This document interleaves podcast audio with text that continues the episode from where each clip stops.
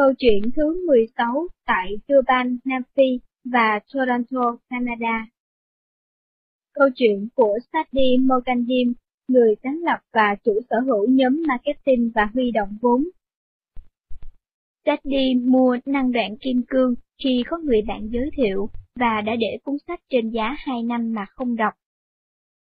Năm 2005, sếp cũ của cô tại tạp chí Toronto Life Magazine đã nói với cô về buổi thuyết giảng của Cass Michael và Lana Christie McNally. Như Sadie đã viết, tôi đồng ý đi nhưng vẫn rất lưỡng lự. Trước buổi giảng một ngày, đột nhiên tôi nhớ là mình đã mua cuốn sách của họ. Tôi lấy nó từ trên giá xuống vào lúc 7 giờ tối. Lúc mặt trời lên, tôi đã đọc hết cuốn sách và hiểu rằng tôi đã tìm thấy câu trả lời mà bấy lâu nay tôi vẫn tìm kiếm cho cuộc đời mình. Một thế giới hòa hợp chủng tộc Tôi có hai câu chuyện muốn chia sẻ về năng đoạn kim cương. Tôi đến từ Nam Phi, nơi có lịch sử lâu dài và khó khăn về phân biệt chủng tộc. Hoàn cảnh như vậy đã ảnh hưởng xấu tới quan niệm về cuộc đời, và mối quan hệ của tôi với người khác luôn bị ám ảnh bởi những quan niệm chủng tộc đó. Năng đoạn kim cương đặt ra thuyết về những gì chúng ta trải nghiệm trong thế giới này sẽ đến từ những gì mà chúng ta đã đối xử với người khác trong quá khứ. Khi tôi ứng dụng ý tưởng này vào sự phân biệt chủng tộc, một điều gì đó như đã gắn chặt và đè nặng lên thế giới của tôi khi tôi là một phụ nữ da đen. Tôi bắt đầu nhận lấy trách nhiệm cho những gì tôi đã kinh qua. Tôi chuyển từ một nạn nhân để trở thành một người sáng tạo và được trao quyền cho cuộc sống của mình. Tôi khó có thể nói rằng mình đã đạt tới điểm, nơi mà sự kỳ thị chủng tộc đã hoàn toàn bị loại bỏ khỏi thế giới của tôi. Nhưng bằng những kinh nghiệm của mình đến từ tôi và không phải vì tôi, tôi học được một bí quyết của việc tạo ra những kinh nghiệm đã xảy ra với tôi. Tôi nỗ lực để đối xử với người khác công bằng, mặc cho họ là những người tôi thích, không thích hay cảm thấy bình thường, bởi tôi không còn phản kháng và muốn đối đầu với người khác nữa. Tôi tham gia vào một cuộc giải trừ quân bị một mình. Tôi cảm thấy ít sợ hãi người khác hơn, và tôi thấy họ đối xử với mình tốt hơn. Tôi cảm thấy ý tưởng từ năng đạn kim cương có thể biến thế giới thành một nơi hòa bình và không còn phân biệt chủng tộc. Rõ ràng cuốn sách đã làm thay đổi cách ứng xử của tôi với người khác. Điều này bắt đầu theo những cách thức thật tinh tế, như chia sẻ nụ cười với người khác, ngay cả những người hoàn toàn xa lạ, mỗi khi tôi tới đâu. Và giờ đây, có một niềm vui lớn hơn cả hạnh phúc thực sự trong tất cả các mối quan hệ. Tôi cảm nhận được sự bình an và sức mạnh thực sự bên trong con người mình. Đó là cuộc sống cá nhân của tôi, nhưng năng đoạn kim cương còn được ứng dụng vào công việc của tôi nữa. Đây là một ví dụ. Công ty tôi sáng lập bắt đầu tư vấn cho nhà hát Houston Grand Opera vào tháng 6 năm 2006. Họ đang trải qua một thời kỳ ế ẩm, và điều này ảnh hưởng tới họ, vì điều đó có nghĩa là doanh thu của họ chỉ bằng một phần ba doanh thu một năm cần đạt được. Chúng tôi đã làm một cuộc khảo sát và không tìm thấy nguyên nhân nào từ cách thức tổ chức, sản phẩm, khung cảnh biểu diễn hay thị trường đáng lý họ phải thành công. Một điều gì đó không rõ ràng đang diễn ra ở đây. Sử dụng một gợi ý từ năng đạn kim cương, chúng tôi đã nhìn thấy vấn đề khác. Những con người làm việc ở đây được đối xử ra sao, cả khán giả và các nhân viên. Chúng tôi thúc đẩy những cơ hội đào tạo và thưởng cho các nhân viên loại bỏ những chính sách mà chúng tôi cảm thấy không công bằng với khách hàng. Chúng tôi đã tăng lượng vé bán lên tới 25%, làm khách hàng hài lòng hơn, tạo ra một đội marketing sáng tạo và vui vẻ hơn. Cuối cùng, khi kết thúc việc tư vấn này, một trong những giám đốc của nhà hát đã nói với chúng tôi. Tôi đã luôn không đồng ý với những gì mà cô muốn chúng tôi nghe theo lời cô, nhưng chúng tôi đã làm, và nó không chỉ thay đổi công việc của tôi, mà còn biến tôi thành người tốt hơn khi tự đưa ra những thay đổi này. Câu chuyện thứ 17 tại thành phố New York, Mỹ. Câu chuyện của Angela Griffith, giám đốc thiết kế Nautica Jeans Corporation. Angie, như các bạn gọi cô, nổi tiếng trong giới thiết kế khi trở thành ngôi sao tại hãng thời trang Nike, người đã đi đầu khi tạo ra diện mạo mới cho những bộ quần áo thi đấu môn bóng rổ của các giải đấu NBA và NCAA. Viết lại câu chuyện cuộc đời của chúng ta Tôi sử dụng năng đạn kim cương theo nguyên tắc thông thường như một công cụ chuẩn trong công việc. Nhưng cũng giống như rất nhiều người, điều cuốn sách thực sự giúp tôi chính là hiểu con đường mà cuộc đời tôi đã trải qua trước khi tôi đọc cuốn sách. Đó chính là viết lại câu chuyện cuộc đời tôi. Tôi lớn lên ở vùng Trung Tây nước Mỹ, nơi bố mẹ tôi có một cửa hàng nho nhỏ. Hàng xóm nhà tôi là một người đàn ông tên Bob Pot. Khi tôi còn rất nhỏ thì ông đã gần 80 tuổi. Ông phải chịu đựng bệnh bướu cổ khiến phía bên trái khuôn mặt ông bị biến dạng mãi mãi. Bị gù lưng nên khi di chuyển ông luôn cần đến một chiếc gậy, thỉnh thoảng ông cũng dùng gậy để đánh những ai cản đường ông đi. Ông Pop sống trong một căn hộ bé xíu với một phòng ngủ, và luôn ăn mặc như một người nghèo khổ. Gia đình chúng tôi cũng trợ giúp ông phần nào. Bố tôi và ông tôi đặc biệt quan tâm chăm sóc ông trong những việc hàng ngày, bởi họ rất tốt bụng. Ông thường tới ăn tối với gia đình chúng tôi, và tôi luôn ngồi cùng ông. Chúng tôi ngồi và xem TV cùng nhau, xem ai có thể trả lời nhanh hơn những câu hỏi trong chương trình Charles Starkey, một game show nổi tiếng trên truyền hình Mỹ. Thời gian dần trôi đến khi tôi nộp đơn vào đại học, nhưng do trễ mãn học hành thời phổ thông, chẳng có trường đại học nào nhận tôi vào học cả. Tôi còn nhớ mình đã ngồi trong chiếc xe ô tô của bố tôi đang đậu trước cửa hàng của gia đình và khóc nức nở cho thân phận hẩm hiu của mình. Dù tôi cảm thấy mình luôn ôm ấp những dự định lớn lao, nhưng tôi có thể thấy rằng mình sắp giống như tất cả các cô gái trong thị trấn này. Một cô gái bụng mang dạ chữa đứng ở quầy thu ngân trong một cửa hàng bột mì hay hiệu thuốc tại thị trấn. Tôi sụp đổ hoàn toàn. Đột nhiên, ông bóp đổ xịt xe ô tô của ông cạnh tôi và bóp còi in ỏi khi phát hiện ra là tôi đang khóc. Ông làm động tác gọi tôi đến gần của sổ xe, và tôi đưa cho ông lá thư từ chối cuối cùng, đóng dấu với chữ trượt màu đỏ to tướng. Ông giật lấy mảnh giấy, nhìn thật lâu, rồi kéo cửa sổ xe lại và phóng đi. Ngày hôm sau, Bob đến và đưa trả cho tôi lá thư hôm qua, với một dòng chữ được đóng dấu màu xanh, đổ. Hóa ra Bob là một triệu phú, và ông đã bỏ một số tiền lớn cho trường đại học đó. Ông tiếp tục cấp tiền để tôi học đại học.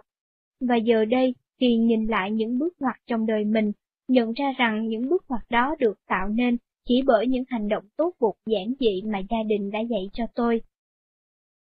Lời bình của tác giả Câu chuyện của Angie với những người đọc thực sự muốn đi sâu vào những nguyên tắc cơ bản của năng đoạn kim cương.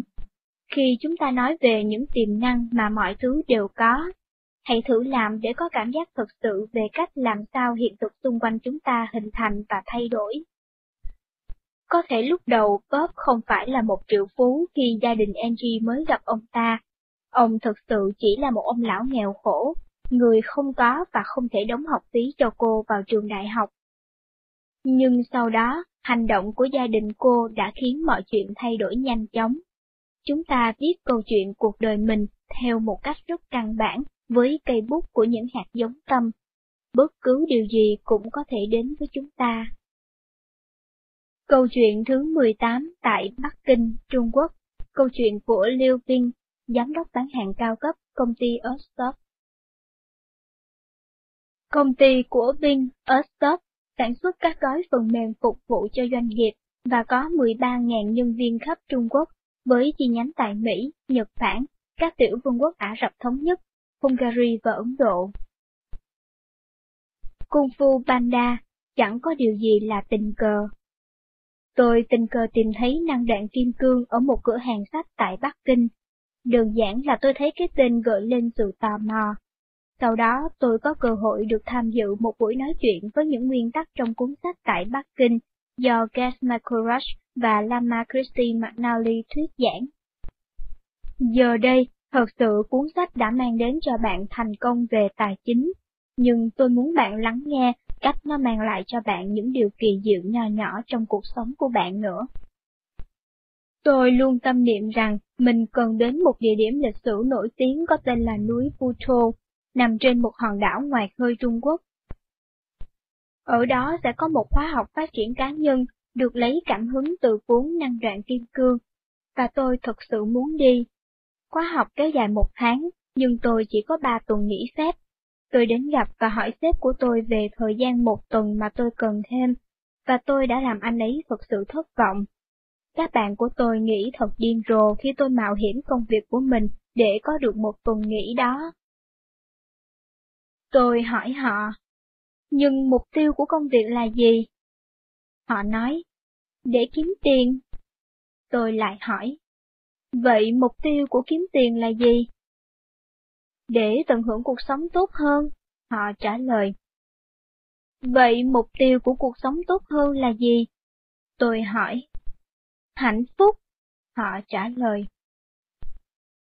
Vậy thì, tôi nói với họ, tôi muốn học cách sống hạnh phúc hơn, làm được nhiều điều có giá trị và ý nghĩa hơn, và vì thế tôi đã tham dự khóa học.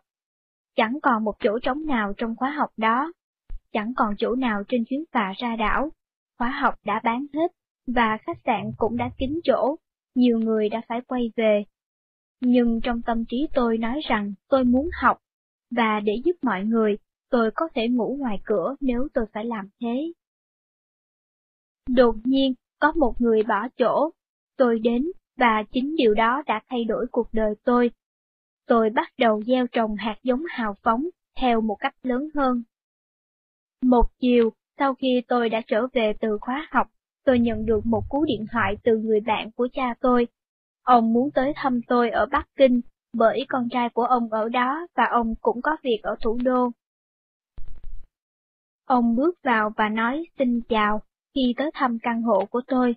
Thấy tôi đang bận, ông đứng dậy cáo từ.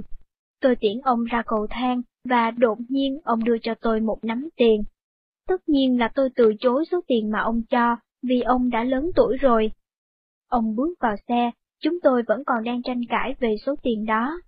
Vào xe ô tô, rồi ông đột nhiên quay lại và ném bọc tiền về phía tôi rồi lái xe đi. Tôi cảm thấy ngượng ngùng, cứ trố mắt nhìn số tiền đang rơi xung quanh tôi và trên đường phố. Và sau đó, đột nhiên xuất hiện trong tâm trí tôi những lời nói của vị thầy rùa nói với học trò của ông ta trong bộ phim Kung Fu Panda rằng Không có điều gì là tình cờ cả, con xứng đáng với mọi điều xảy ra cho con. Tôi thích câu nói đó, hãy tin vào những dấu ấn mà bạn đã tạo nên trong tâm trí bạn, điều kỳ diệu sẽ đến với bạn. Câu chuyện thứ 19 tại Buenos Aires, Argentina, câu chuyện của Thomas Garcia Lerdo, người sáng lập công ty bất động sản Patagonia. Thomas tốt nghiệp Đại học Quản trị Kinh doanh tại trường đại học Cambridge và trong 10 năm đầu tiên sau khi tốt nghiệp, anh là giám đốc điều hành cao cấp cho Genry, một trong những công ty tái bảo hiểm lớn nhất thế giới. Một cách thu hút vốn hiệu quả Năm 2005, tôi đang cố gắng kêu gọi khoản đầu tư là 10 triệu đô la để bắt đầu thành lập một công ty bảo hiểm tại Argentina. Tôi vừa rời công ty Kendry sau khi từ chối chuyến tới châu Âu bởi tôi muốn tự gây dựng doanh nghiệp của riêng mình. Tôi luôn muốn có một doanh nghiệp của riêng tôi, cùng với công ty bảo hiểm tôi đang tham gia vào một dự án bất động sản tại Patagonia, một khu vực ở phía nam Argentina, nhưng mọi việc có vẻ tiến triển rất chậm chạp. Tôi đã đọc Năng đàn Kim Cương, và sau đó vào thời điểm quan trọng này, tôi đã có cơ hội tham gia những buổi nói chuyện về kinh doanh do Gas McCorush và Lama Christy McNally tổ chức tại Buenos Aires. Tôi đến gặp họ và hỏi xem liệu họ có thể cho tôi lời khuyên để đẩy dự án của tôi tiến hành nhanh hơn. Họ khuyên tôi nên tìm một ai đó thật sự muốn tạo dựng một doanh nghiệp riêng. Tôi cần ủng hộ tài chính cho họ, và quan trọng hơn là thực sự giúp họ những công việc hàng ngày để xây dựng nên doanh nghiệp đó. Tôi làm theo lời khuyên đó và tạo ra một kế hoạch kinh doanh cho những ai đang cố gây dựng công việc kinh doanh của bản thân họ.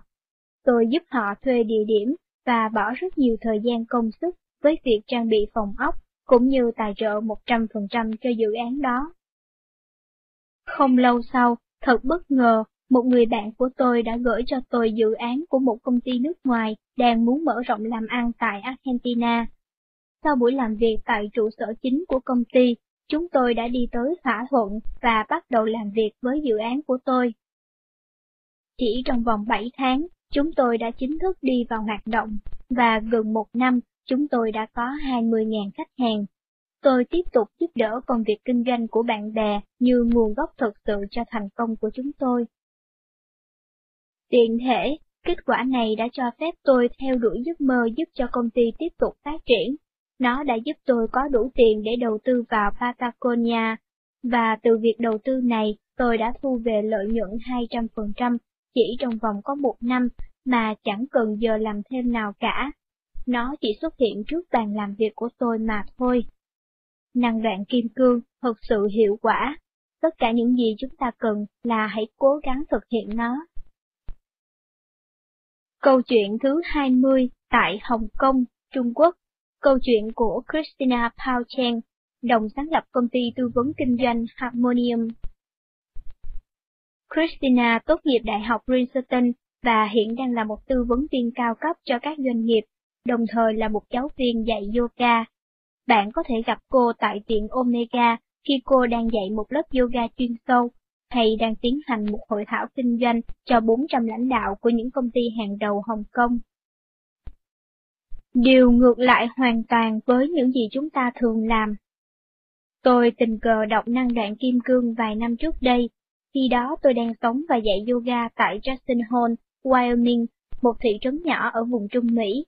Các lớp học ở đây tuy nhỏ nhưng rất tuyệt vời. Tôi là một giáo viên mới và vì thế gặp phải nhiều khó khăn nhưng tôi làm việc rất chăm chỉ và nhanh chóng trở thành giáo viên tốt nhất, mang lại nhiều thành công cho trung tâm. Sau vài năm, người chủ trung tâm muốn bán lại quyền sở hữu. Lúc đó tôi đã là một giáo viên giỏi, nhưng tôi lại bị đối xử không thích đáng. Tôi thấy không công bằng, điều đó thật khó khăn để chấp nhận, và vì vào thời gian đó các lớp học của tôi đang ở giai đoạn đầu. Cùng lúc đó, Gas McCorach và Lana Christie McNally đến thuyết giảng ở New York về những nguyên tắc trong năng đoạn kim cương. Người bạn thân nhất của tôi tham dự chương trình, và vì rất ấn tượng với những buổi nói chuyện, nên cô ấy đã thu lại, và hàng đêm đánh máy lại toàn bộ, rồi gửi nó cho tôi qua thư điện tử. Tôi nhớ là họ đã nói về điều mà họ gọi là chiếc bánh rán cuối cùng. Đó là khi bạn đi vào cửa hàng bánh rán tìm kiếm loại bánh có hương vị bạn yêu thích, bánh phủ siro. Chỉ còn một cái duy nhất, và bạn là người đầu tiên trong hàng. Nhưng bạn nghe thấy ai đó phía sau bạn nói rằng bánh phủ kem siro cũng là món ưa thích của họ. Và để có được chiếc bánh phủ kem siro đó, vì nó cũng là chiếc bánh ưa thích của bạn, bạn hãy mua một loại khác và để người đó có được chiếc bánh duy nhất ấy. Ý tưởng ở đây là hai việc cùng xảy ra. Bạn cung cấp cho người này những gì mà họ đang mong đợi, và bạn gieo trồng rất nhiều những hạt giống tâm linh, mà chắc chắn rằng bạn sẽ nhận được nhiều bánh rán trong tương lai. Tôi gọi cho người bạn và hỏi cô làm thế nào mà tôi có thể sử dụng ý tưởng đó vào trong các vấn đề của tôi. Câu trả lời của cô rất ngắn gọn và khó thực hiện. Giúp người chủ mới thành công giúp cho trung tâm yoga ấy thành công. Điều đó thật kỳ quặc và rõ ràng là hoàn hảo, không giống như bất cứ một giải pháp nào mà tôi đang suy xét. Nhưng từ trái tim mình, tôi biết cách làm đó là đúng. Vì thế tôi ngồi xuống và suy nghĩ một chút, rồi lặp lại những gì cô bạn vừa nói, như là lời một bài hát. Giúp cô ấy thành công, giúp cô ấy thành công. Sau cuộc điện thoại đó, tôi phấn khích đến nỗi muốn bắt tay vào hành động ngay. Quả là một thời điểm khó khăn, nhưng tôi vẫn quyết tâm thực hiện. Đột nhiên, công việc của tôi có bước chuyển biến lớn một album nhạc tiền do tôi thu âm được một nhà phân phối lớn để mắt tới và lời mời giảng dạy bắt đầu dồn dập đến với tôi từ khắp nơi trên thế giới. Tất cả điều này đều xuất phát từ việc làm ngược lại những gì mà chúng ta vẫn thường làm trong hoàn cảnh nhất định nào đó. Giúp đỡ người khác thành công là hạt giống để giúp chính chúng ta thành công. Câu chuyện thứ 21 tại Manhattan, New York, Mỹ Câu chuyện của Russell Simmons, doanh nhân và nhà từ thiện, người sáng lập hãng đĩa Def Jam và Fast Farm Clothing. Russell đã tham gia vào rất nhiều các cuộc nói chuyện của tôi tại New York về những nguyên tắc trong năng đoạn kim cương, và chúng tôi hỏi anh liệu chúng tôi có thể trích dẫn câu chuyện về anh ở đây như một trong những người đã có được những thành công lớn nhất, điên rồ nhất khi sử dụng những nguyên tắc đó trước khi đọc cuốn sách. Tất nhiên Russell đồng ý, anh chính là người đã sáng tạo ra phong trào văn hóa hip hop tại Mỹ. Báo nước Mỹ ngày nay, USA Today, gọi anh là một trong top 25 người có ảnh hưởng nhất trong vòng 25 năm qua, và giá trị tài sản mà anh hiện có là 300 triệu đô la. Anh cũng là một trong những nhà từ thiện tích cực tại Mỹ hiện nay. Tiền không làm cho bạn hạnh phúc, nhưng hạnh phúc thì lại làm ra tiền cho bạn. Ý trong câu nói này là, trong công việc kinh doanh, thường có những điều chúng ta không nhìn thấy rõ.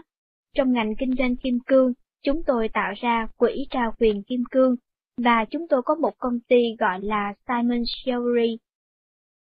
Chúng tôi thành lập quỹ này nhằm giúp những người trong ngành kim cương thấy được số phận của những người công nhân ở châu Phi, nơi có nguồn khai thác kim cương tự nhiên lớn nhất. Chúng tôi đã lập cả một trường đại học và chúng tôi nhận được sự đóng góp của những người trong ngành kim cương, nhưng chúng tôi vẫn cần thêm khoảng 32 triệu đô la nữa. Vì vậy, chúng tôi đã cố bán các loại trang sức xanh, ý tưởng xanh, trao quyền xanh, và đặc biệt là chúng tôi đang bán bột tứ. Thứ tuyệt vời nhất chính là vòng cổ xanh từ khoáng chất. Chúng tôi bán tất cả những thứ đó để gây quỹ. Khi mới bắt đầu chương trình này, công việc rất tốt đẹp vì cuộc vận động này khiến Simon Jewelry mở rộng ra từ 150 cửa hàng, đã lên tới 2.100 cửa hàng trên toàn nước Mỹ chỉ trong vòng một năm. Thật là một thay đổi bất ngờ. Đó là một điều tốt đẹp và là một công việc thịnh đạt, chỉ bởi vì chúng tôi đã cho đi. Cuối cùng, chúng ta đều thở cùng một bầu không khí. Chúng ta có hạnh phúc. Công việc kinh doanh của chúng ta có khiến chúng ta quấn chấn nếu chúng ta làm điều gì đó tốt đẹp, chúng ta sẽ gặt hái được những điều tốt đẹp. Điều đó rất rõ ràng. Điều đó có hết ở trong các bộ kinh. Khoa học của thành công thì giống hệt nhau trong mọi tôn giáo, không kể là người sáng tạo ra bộ kinh đó là ai. Những người cho đi nhiều thì họ nhận lại càng nhiều. Đây là những người nhận lại món quà đó, nhưng họ không là người nhận cuối cùng, vì thế, chúng tôi tìm kiếm những dịch vụ tốt, ổn định và lâu dài mà mọi người đều cần. Nếu bạn cởi mở, bạn sẽ thấy được điều mà mọi người đang cần. Và tất nhiên, nếu bạn giúp ai đó làm ra tiền, thì bạn sẽ nhận được tiền. Nếu bạn giúp ai đó làm ra điều gì đó, bạn sẽ nhận lại được thứ đó. Nếu bạn giúp người khác giành được những gì mà chính bạn mong muốn, bạn cũng sẽ nhận được thứ tương tự. Hãy nghĩ về những người buôn bán thuốc, họ chết trước khi nghiện thuốc, đó là sự thật. Mọi người ủng hộ cho hạnh phúc của người khác thì sẽ nhận lại hạnh phúc cho chính mình. Những người ủng hộ sức khỏe của người khác thì sẽ nhận lại sức khỏe. Những gì bạn cho đi là những gì bạn sẽ nhận lại. Cũng tương tự như vậy đối với những gì bạn bán đi. Bạn trao tặng cho thế giới những gì thì bạn sẽ nhận lại điều đó. Nếu đó là hạnh phúc và những điều tốt đẹp, thì bạn sẽ nhận lại hạnh phúc và cuộc đời tốt đẹp. Tiền không làm cho bạn hạnh phúc, nhưng hạnh phúc và lòng tốt mang lại cho bạn tiền. Điều đó là sự thật. Tôi kiếm tiền bằng cách giúp người khác kiếm tiền.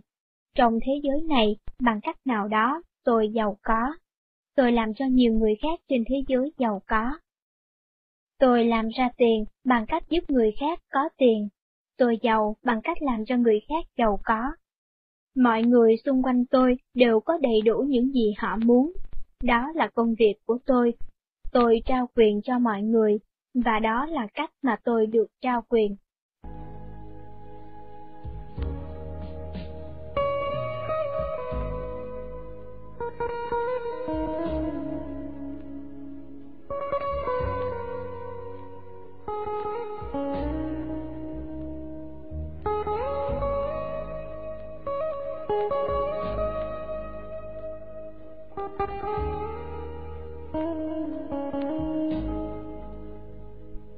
Kính thưa quý thính giả, chúng tôi xin phép gián đoạn chương trình ít phút để nhắn gửi thông điệp từ khoa sách nói.com. Thời gian vừa qua, khoa sách nói rơi vào khó khăn tài chính, tưởng chừng phải đóng cửa website. Nhưng cũng may mắn là có một vị thính giả hảo tâm đề nghị giấu tên đã thầm lặng giúp đỡ khoa sách nói vượt qua khó khăn, tiếp tục duy trì hoạt động, tiếp tục phục vụ quý khán giả và cùng với nhiều thư từ góp ý của các khán giả khắp nơi gửi về, cũng như với tâm huyết của ông Dương Tuấn Ngọc, Hòa Thanh nói đặt ra hai mục tiêu, trước mắt và lâu dài. Mục tiêu trước mắt, Hòa Thanh nói thiết kế lại giao diện và chức năng của website mang tính tương tác cao hơn với người truy cập, sinh động hơn, đỡ chán hơn và hiệu quả hơn. Mục tiêu lâu dài là thực hiện 1.000 quyển audiobook để lại cho thế hệ sau, với nội dung ngày càng phong phú và chất lượng âm thanh được nâng cao. Để thực hiện được hai mục tiêu trước mắt và lâu dài này, Khoa Sách Nói rất cần sự chung tay, chia sẻ, đóng góp kinh phí từ các nhà hảo tâm. Có thể các bạn nghĩ, mình không đóng góp thì có người khác đóng góp. Nhưng cũng chính vì ai cũng nghĩ như thế, nên kho sách nói mới lâm vào tình huống gần như phải đóng cửa nếu không có sự giúp đỡ của nhà hảo tâm nêu trên. Nếu các bạn cảm thấy kho sách nói thật sự hữu ích và nó nên được tồn tại trên cõi đời này, nếu các bạn cảm thấy nhờ quyển, đừng bao giờ đi ăn một mình, hay bộ dạy con làm giàu, hay quyển Người giàu nhất thành Babylon, vân vân, đã giúp bạn có nhiều thu nhập hơn thì xin hãy nghĩ đến nỗi khó khăn của những người thực hiện chương trình. Chúng tôi không có gì cả ngoài tâm huyết. Chúng tôi sáng phải đi làm và tối về thực hiện sách nói. Ông Dương Tuấn Ngọc chẳng may mắc bệnh hiểm nghèo, biết mình không thể sống được lâu, nên muốn dành thời gian còn lại xây dựng một ngàn quyển audiobook trước khi về cõi Phật. Nhưng có làm được hay không, phải tùy duyên, tùy phúc rất mong sự thấu hiểu, thông cảm, chia sẻ từ những thiện nam, tín nữ, những đồng bào trong nước cũng như những kiều bào ở nước ngoài. Mọi sự đóng góp xin vui lòng liên hệ qua địa chỉ email quản trị tài chính ngân hàng amoc.gmail.com và số điện thoại 0986 219 192 0972 161 898 gặp ông Dương Tuấn Ngọc Xin chân thành cảm ơn quý khán giả.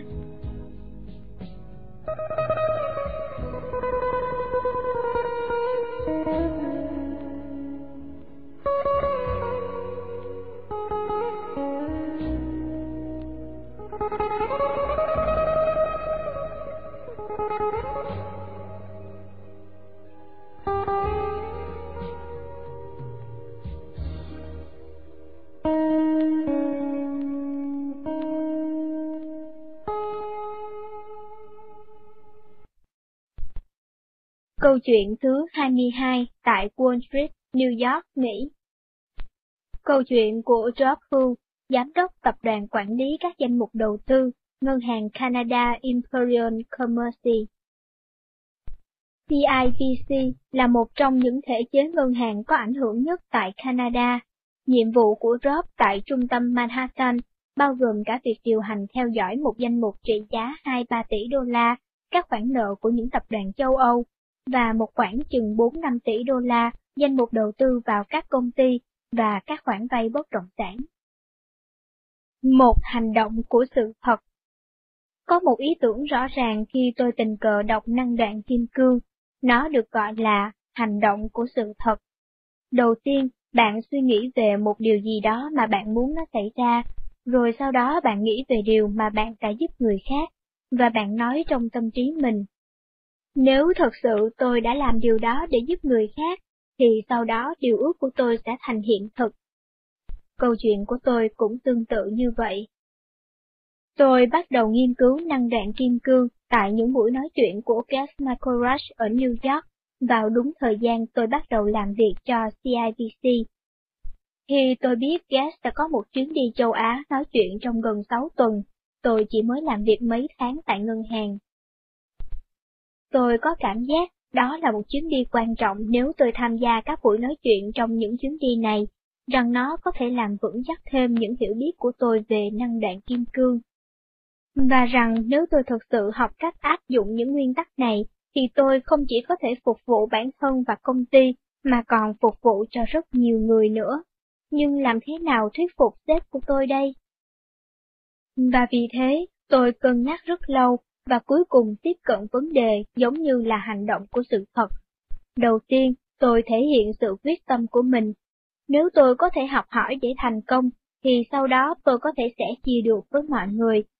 Nếu mục đích của tôi trong sáng và quyết tâm của tôi đủ cao, thì không có gì có thể ngăn cản nổi tôi, ngay cả khi tôi có mất việc hay bị người khác chế giễu. Và với một tâm thế như vậy, tôi đã đến gặp giám đốc của tôi và nói với ông rằng tôi cần 6 tuần nghỉ phép.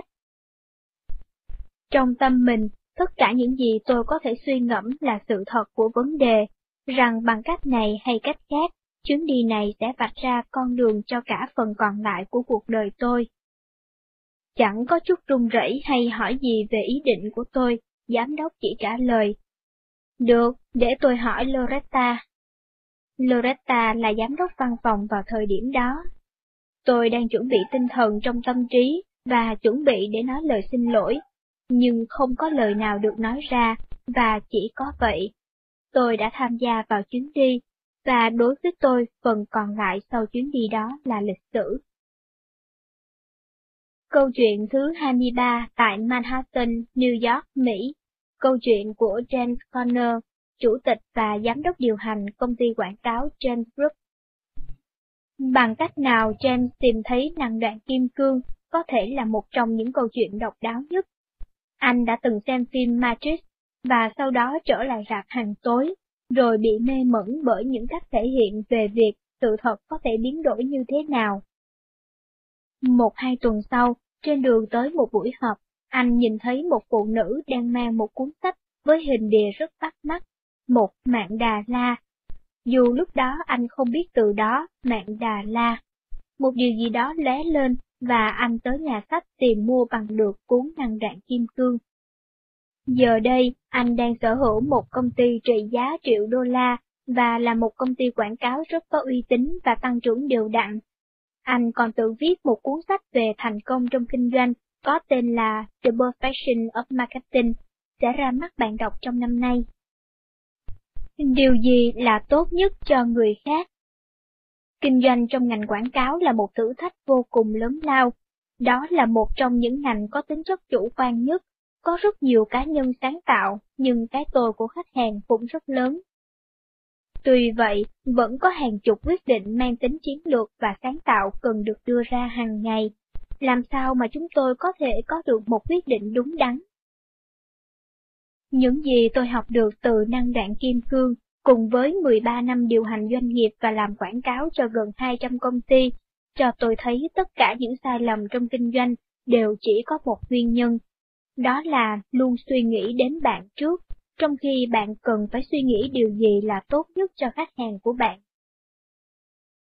Tôi đã trở thành một chuyên gia trong việc phát hiện ra khi nào tôi suy nghĩ về quyền lợi của tôi trước, hay khi một nhân viên sáng tạo đang làm việc cho tôi luôn suy nghĩ về điều gì là thú vị đối với họ, là có lợi cho họ, chứ không phải là tốt, là thú vị cho khách hàng, và không phải là điều mà khách hàng cần. Tôi đã học cách để loại bỏ ý nghĩ này một cách nhẹ nhàng, thường xuyên nhưng chắc chắn khi cần thiết. Đó chính là chìa khóa thành công của tôi. Câu chuyện thứ 24 tại St. Petersburg, Nga Câu chuyện của Ngao Quan Caston, Giám đốc khu vực St. Petersburg, Viện Nghiên cứu Phương Đông thuộc Viện Hàn lâm Khoa học Nga. Nga Quang là người Tây Tạng được đào tạo tại Tu viện Tây Tạng Sarame. Sau 14 năm làm việc cùng với các nhà nghiên cứu tại Viện Thu thập các tinh sách cổ châu Á tại chi nhánh St. Petersburg thuộc Viện Hàn lâm Khoa học Nga, ông đã hoàn thành việc tạo dựng một danh mục St. Petersburg. Đó là một cơ sở dữ liệu lưu trữ trên máy tính của tất cả 125.000 bản kinh bằng tiếng Tây Tạng được Viện Hàn lâm lưu trữ Danh mục thuộc thể loại này lớn nhất trong các loại văn bản kinh sách của châu Á suốt gần 5.000 năm. Vững vàng vượt qua những mùa đông dài nhất. Tôi đến St. Petersburg để bắt đầu công việc tạo dựng danh mục St. Petersburg khi thành phố này vẫn còn mang tên Leningrad. Lúc ấy Liên bang Xô Viết vừa mới tan rã, và mọi thứ ở đây đều bị xáo trộn và rất nguy hiểm. Viện Hàn Lâm Khoa học chỉ mới đồng ý cho phép chúng tôi tiếp cận bộ sưu tập vô giá những bản kinh tiếng tạng, lần đầu tiên sau hàng trăm năm lưu giữ. Đó là hàng vạn, hàng vạn những bản kinh được rất nhiều các vị xa hoàng Nga và những nhà thám hiểm sưu tầm qua nhiều thế kỷ, nằm yên ắng trên những kệ sách bụi bặm trong nhiều phòng lưu trữ của viện. Chúng tôi không ngờ rằng phải mất 14 năm mới có thể hoàn thiện công việc của mình, lập danh mục và xác định từng bản kinh cổ. Tôi đã lớn lên trong một ngôi chùa Tây Tạng, và tôi chưa bao giờ sống ở một thành phố lớn, tôi lại chỉ biết tiếng Tạng, và mùa đông nước Nga. Tập hợp các bản kinh được lưu giữ trong một tòa nhà được xây dựng giống như nhà kho lớn gần bảo tàng di sản nổi tiếng, và tất nhiên là chẳng có lò sưởi. Những năm đầu tiên chúng tôi ở đó đã xảy ra tình trạng thiếu lương thực và những thứ thiết thân phục vụ cho con người ở thành phố. Tình trạng chính trị và xã hội bất ổn xảy ra ở khắp nơi. Có một lần chúng tôi phải bỏ ra một số tiền chuột rất lớn để cứu một nhân viên của chúng tôi bị một nhóm xã hội đen bắt cóc để đòi tiền chuộc. Mọi người thường hỏi, làm sao mà tôi vượt qua và thành công đến vậy? Làm sao tôi có thể nỗ lực để ở lại với dự án trong nhiều năm và chứng kiến thành quả của mình? Đối với tôi, bài học đầu tiên mà tôi đã học được từ năng đạn kim cương, tôi vẫn còn nhớ mình đã ngồi với Gas Michael tại ngôi chùa mà chúng tôi cùng tu học những năm trước đây, cùng tụng những bản kinh với nhau và thường trò chuyện với nhau. Năng đoạn kim cương hiện đại chỉ nói về thành công, thành công trong kinh doanh. Nó chỉ dạy cho chúng ta cách gieo trồng những hạt giống trong tâm để có thể tạo ra những thay đổi hoàn cảnh xung quanh chúng ta. Cách thức áp dụng cuối cùng của điều này với mỗi chúng tôi khi huấn luyện tại những tu viện cổ Tây Tạng được gọi là Bodhicitta, Bồ Đề Tâm, Tâm Giác Ngộ. Đó là ước nguyện giúp tôi có thể vượt qua những năm tháng ở Nga. Đó là một điều ước nguyện rất giản dị, một sự huấn tập rất đơn giản.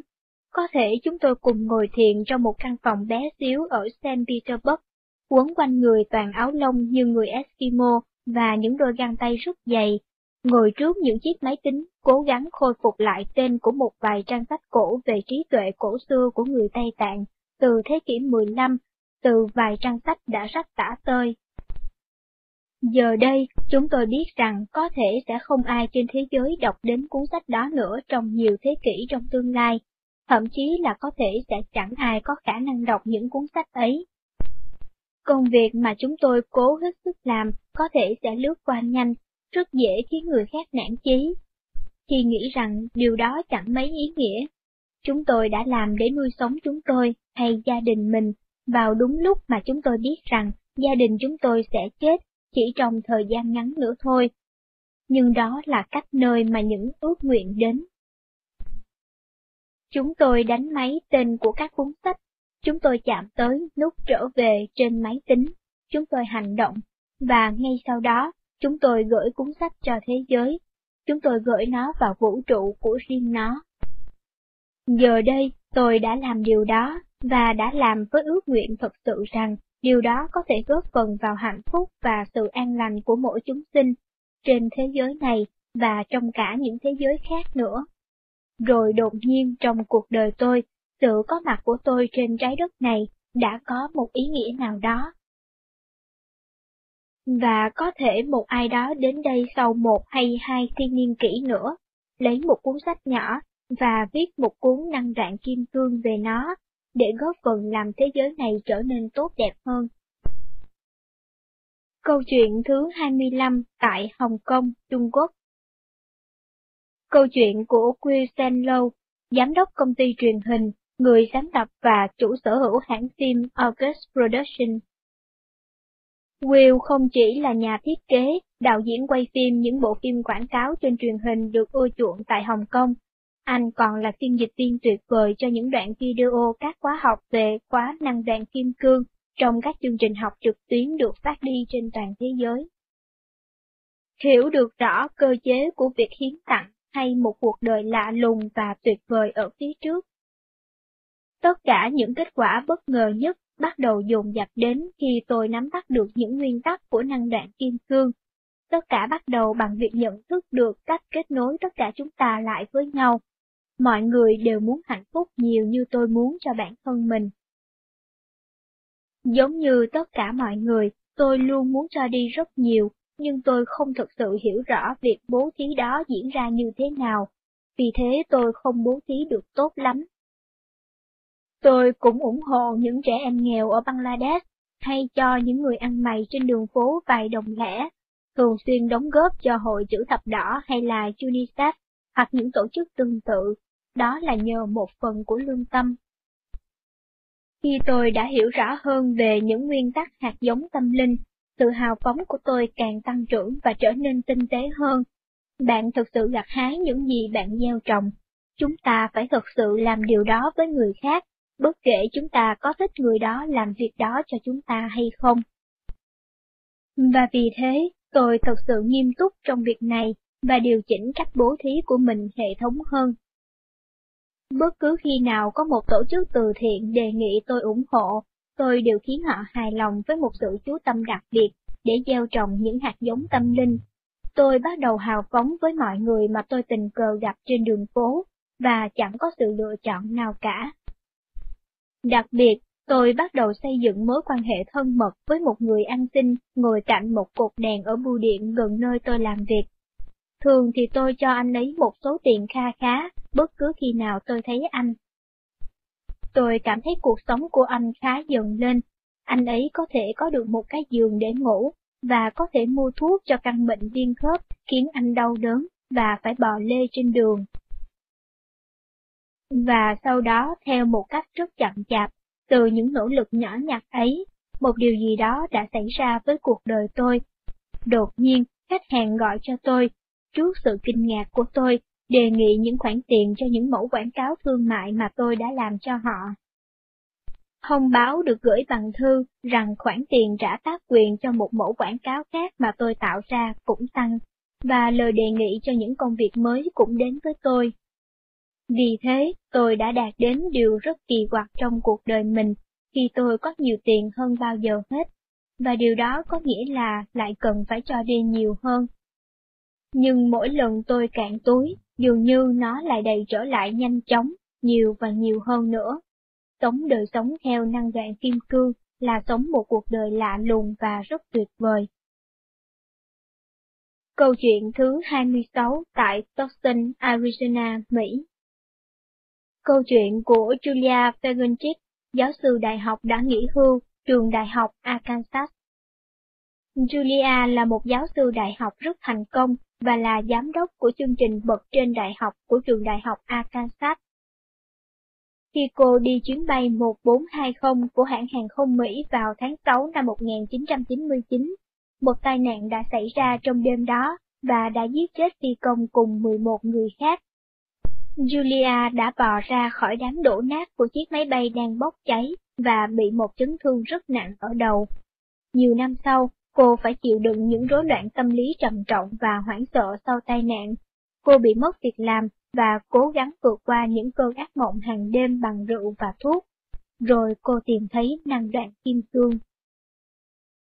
Vượt qua nỗi kinh hoàng Nhiều năm sau tai nạn, tôi vẫn không thể nào đi tới gần một sân bay mà không cảm thấy vô cùng hãi hùng. Thỉnh thoảng những nỗi kinh hoàng đó mạnh đến nỗi tôi phải vào cấp cứu ở bệnh viện. Giờ đây, tôi đã đi máy bay trở lại, nhưng để làm được điều đó, tôi đã uống đủ các loại thuốc để chúng đánh bại tôi trước đã. Tôi chỉ có thể đã vượt qua cả một chặng bay dài và lão đảo khi máy bay hạ cánh, rồi rời máy bay với sự trợ giúp của ghế đẩy. Tôi quyết định sử dụng những nguyên tắc trong năng đoạn kim cương với những bài thử cao nhất mà tôi có thể. Liệu tôi có thể sử dụng chúng để tập đi máy bay trở lại? Tôi bắt đầu viết về cách làm thế nào để một người có thể hồi phục sau chấn thương. Tôi cố gắng với tất cả nỗ lực của mình để giúp những người đang sợ hãi. Tôi thậm chí còn cứu giúp cả những con vật mà tôi thấy chúng đang bị lạm dụng, và coi đó là cách để tôi có thể vượt qua chính nỗi ám ảnh sợ hãi của mình. Gần 10 tháng sau khi tôi làm như vậy, tôi đã lên một chuyến bay đến Los Angeles mà không cần phải dùng thuốc. Tôi cũng vẫn còn khá sợ, thế nhưng không một hiện tượng kinh hoàng nào trở lại với tôi. Thật là một điều kỳ diệu. Tôi đã nguyện cống hiến cuộc đời của mình để hướng dẫn người khác làm thế nào để vượt qua những bi kịch và nỗi đau bằng cách sử dụng những trí tuệ trong năng đoạn kim cương. Kết quả là tôi đã thay đổi từ một người thường xuyên chung sống với sợ hãi và kinh hoàng. Tôi đã từng chữa trị chứng bệnh này sau tai nạn, thành một người yêu đời và tận hưởng món quà tuyệt vời mỗi ngày của cuộc sống. Câu chuyện thứ 27 tại Mumbai, Ấn Độ Câu chuyện của Jahiru và Vikramsa, những nhà sáng lập và chủ sở hữu công ty xuất khẩu kim cương và đá quý nước ngoài. Jahiru là một trong những ngôi sao của năng đoạn kim cương, như một doanh nhân đã xây dựng thành công cuộc sống tâm linh, và con trai ông, Vikram, cũng đã nối bước ông một cách tuyệt vời. Yohiro bắt đầu công việc là một trợ lý kế toán tại một công ty kim cương khác. Ông bắt đầu xây dựng doanh nghiệp của mình, và giờ đây, công ty đang lớn mạnh với doanh thu hàng chục triệu đô la mỗi năm. Nơi cơ hội bắt đầu Xuất khẩu kim cương của Ấn Độ vào khoảng 17 tỷ đô la mỗi năm, và ngành này thu hút khoảng hơn 3 triệu lao động. Sự cạnh tranh giữa những nhà xuất khẩu lớn ở Mumbai là rất khốc liệt, với hàng trăm công ty trên mỗi km vuông tại trung tâm khu Opera House nổi tiếng. Làm sao chúng tôi có thể trở thành người đứng đầu trong đám đông đó? Năng đoạn kim cương nói nhiều về cách những nhân viên chính là trái tim của công ty. Nếu chúng tôi đối xử với họ tốt và tìm kiếm những cơ hội thăng tiến cho họ, thì sau đó chúng tôi sẽ gặt hái được những gì mà chúng tôi đã gieo trong tâm mình sau đó, theo một cách rất đặc biệt. Từ bản thân chúng tôi bắt đầu nhìn thấy cơ hội kinh doanh mới mà những công ty khác không nhìn ra. Ngành công nghiệp kim cương Ấn Độ nhìn chung có mức thu nhập cao, điều kiện trong các nhà máy cắt và nhà máy phân loại kim cương lại luôn ở dưới chuẩn. Công việc và giờ làm việc rất khó khăn, và ở rất nhiều cửa hàng chỉ có người trẻ tuổi là có thể được thuê để bán hàng. Dù vậy, trong văn phòng của mình, chúng tôi đã rất cố gắng để khiến nó là một nơi làm việc thoải mái và dễ chịu, và cố gắng tạo ra một bầu không khí gia đình giữa chúng tôi với những người công nhân. Điều này xảy ra khi chúng tôi đón nhiều đoàn khách từ nước ngoài tới thăm. Những người đi qua những phòng phân loại kim cương của chúng tôi chỉ một lần trong suốt cả năm hay 10 năm, và cảm thấy ganh tị bởi họ cứ gặp lại những người đã làm việc ở đây từ chuyến thăm đầu tiên của họ Chúng tôi vẫn thuê những người đã làm việc với chúng tôi từ những năm đầu tiên khi tạo dựng công ty. Chúng tôi thân thiết với những gia đình công nhân, tặng tiền cho những đám cưới theo truyền thống Ấn Độ rất trình rang của họ, cho mọi người đi nghỉ mát, chú ý hết sức đến lịch lễ hội của các tôn giáo tại Ấn Độ mà các công nhân của chúng tôi là tín đồ, khi thì gửi tới họ những món tiền thưởng hậu hỷ. Bất cứ khi nào cần, chúng tôi cũng tạo điều kiện cho công nhân tiến bộ từ các nhân viên bảo vệ cho đến những người làm việc phân loại kim cương và cả những trợ lý mua hàng. Sau đó, các công nhân của chúng tôi làm việc hoàn toàn hòa hợp, tốt hơn, nhiều niềm vui hơn.